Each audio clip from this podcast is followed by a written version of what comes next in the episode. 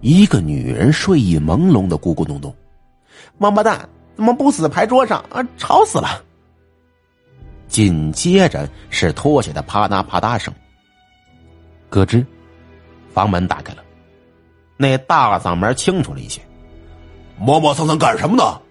是不是趁我出去打牌，家里藏了野男人？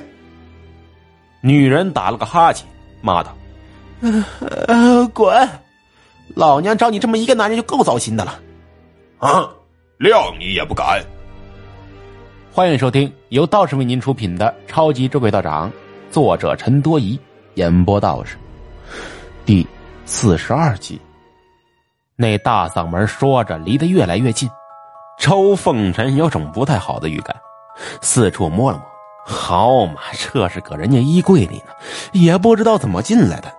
难不成衣柜下面是个通往阴路的路口？正不知道该怎么办的时候，眼前一亮，衣柜门被打开了，一个胖男人拖着衣服准备拿衣架，他一看，我去，吓了一跳，后面一个瘦小的女人当场懵了。周凤臣满脸尴尬，说：“嗯，大哥，我说如果啊是如果啊，嗯，我刚从阴间回来，你相信吗？”啊！那胖男人几乎疯了，撕心裂肺的大吼：“李小红啊，李小红，你这贱人，你还说没藏野男人，都玩角色扮演了！”周凤臣赶紧挥手：“不是大大哥，你你听我说，我说你妈呢！”沙包大的拳头打了过来，我去你大爷的！周凤臣顶着乱糟糟的头，紧着被撕破的衣领子出来，感觉整个人都不好了。那对夫妻太不讲理，合起伙来跟自己撕扯，明明自己有理吧，说不出。你说动手吧。他们那虚的跟烂萝卜似的体格，说不定自己一招给拍死了。结果扯了半天，好不容易才把他们打晕了，跑了出来。此时天快亮了，也不知道这是哪儿。周凤臣找上马路，打了辆出租车，直奔姓李的人家。到了地方，天已经大亮了。元志和尚和一家五口正在焦急的等待，一见周凤臣回来，眼睛一亮，都围了上来。哎哎，回来了，怎么样？怎么样了？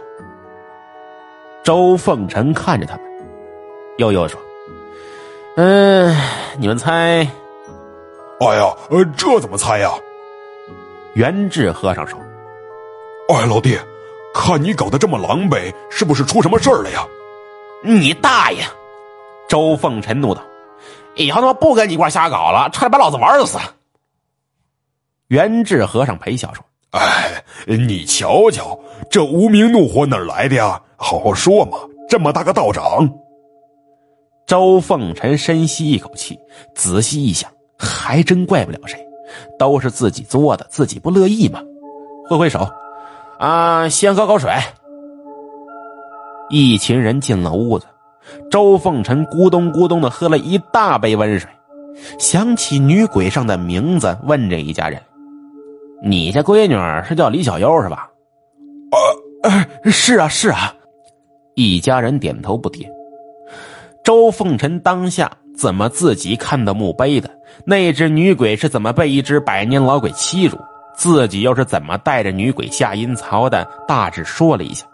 末了，哎，好了，这事儿彻底解决清楚了，你们一家高枕无忧了。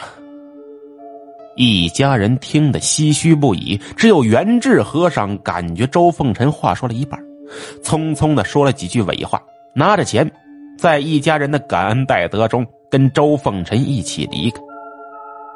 出了李家，元志和尚问：“哎，老弟，中间是不是出了岔子呀？”周凤臣骂了一句，把怎么走岔了道、打死清朝老鬼的事说了出来。元智和尚听得脸色发白，感到一阵后怕，说：“哎呀，老弟呀，也亏就是你这种猛人，换了个人这么玩，非死在那儿不可。那种地方你怎么能稽查到呢？稽查到你也不能回头说话呀。”呃，不然呢，根本就啥事都出不了。你这是白费劲儿啊！周凤臣郁闷说：“我这哪知道去？我没这么玩过呀。呃，这买卖是不是有些亏呀？亏亏大了！我告诉你。”元志和尚觉得挺郁闷。这时路过一家早餐店，两人打包了一堆豆浆包子回到出租屋。周凤臣边吃边问：“哎，那儿是什么鬼地方啊？知道什么叫阴阳两界山吗？”元志和尚问。周凤臣摇摇头。元志和尚介绍说：“哦，阴阳两界山不是真的一座山，是一种称呼，也叫阴室。传说在人死后啊，鬼差会锁着鬼魂从那里进入阴曹。”但是这阴室处在于阴阳交界点，呃，面积太大，入口出口也很多，所以很多百年道行老鬼也会躲在里面修行，而鬼差们事情很多，也没工夫管束。感情你这说的挺玄乎呀。周凤臣把包子吃完，又把那些马车、骷髅、房子上面的古老符箓说了出来，结果听得元志和尚是一愣一愣的。呃，我哪知道啊，我没听说过呀。接下来两人聊的也是没句没尾。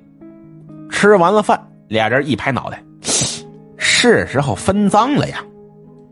袁志把钱拿出来，一数，不多不少一万一，然后分成两份，一份五千五，又从自己那份上面抽出了两千，往周凤臣身上一拍，豪气万丈的说：“哦。”你出力多，多分你两千，别跟哥哥客气啊！周凤臣根本不懂什么叫客气，眼睛一亮，抓起来直接塞进自己皮包里。袁志和尚抽抽嘴角，又哈哈一笑：“哎，老弟，哥哥问你，你就说爽不爽吧，来钱快不快吧？”周凤臣揉揉鼻子，说实话挺过瘾。元志和尚更乐了。打了个哈欠，说：“睡了睡了，忙了一夜。”呃，周凤臣早上还要上班，也觉得有些困，脱了衣服躺在床上先眯他一会儿，勉强算是睡了个囫囵觉吧。爬起来紧赶慢赶，到了店里还是迟到了。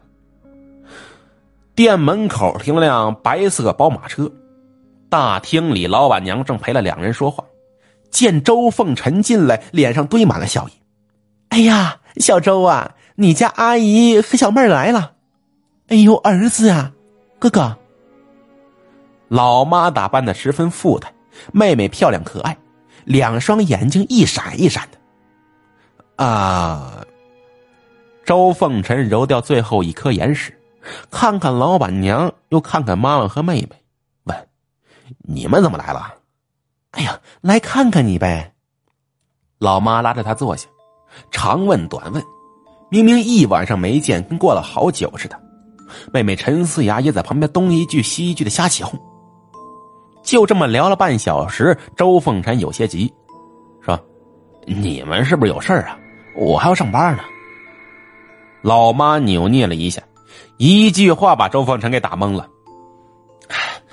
儿子呀，嗯，你也老大不小的了。”像你这么大的时候，我都怀上你了，所以说我给你找了个姑娘，是我同学的闺女，二十四岁，别别嫌大呀，女大三抱金砖嘛，人家在银行上班，哎，那小模样长得还可以。不是，你别去，别去，别。周凤臣冷汗直冒，好说歹说才把事情给推掉。老妈又跟他约法三章，一个月。最少要回家四次，没钱了回家拿，不准不声不响的离开东海市，最后才不情愿的走人。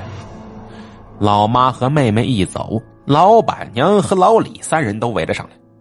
老李撇嘴说：“我说你个小邹啊，你家里那么有钱，你跑我们店里干帮厨干啥呀？这微服私访啊！”老板娘更离谱，搂着周凤臣的脖子，笑嘻嘻的说。哎呦，小周啊，你妈给你张罗结婚呢，要不要考虑一下姐姐啊？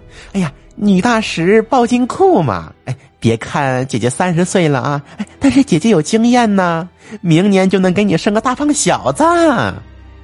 哼，嗯，嗯，这，嗯，哼，啊，周凤臣一头扑扑汗。白天就是上班下班，晚上呢和元志和尚挤在一张床上扯淡打屁，就这么过了两三天。这一天晚上七点半，周凤臣还没下班，元志和尚直接杀到店里，大喝一声：“老弟，接了个大买卖，干不干？”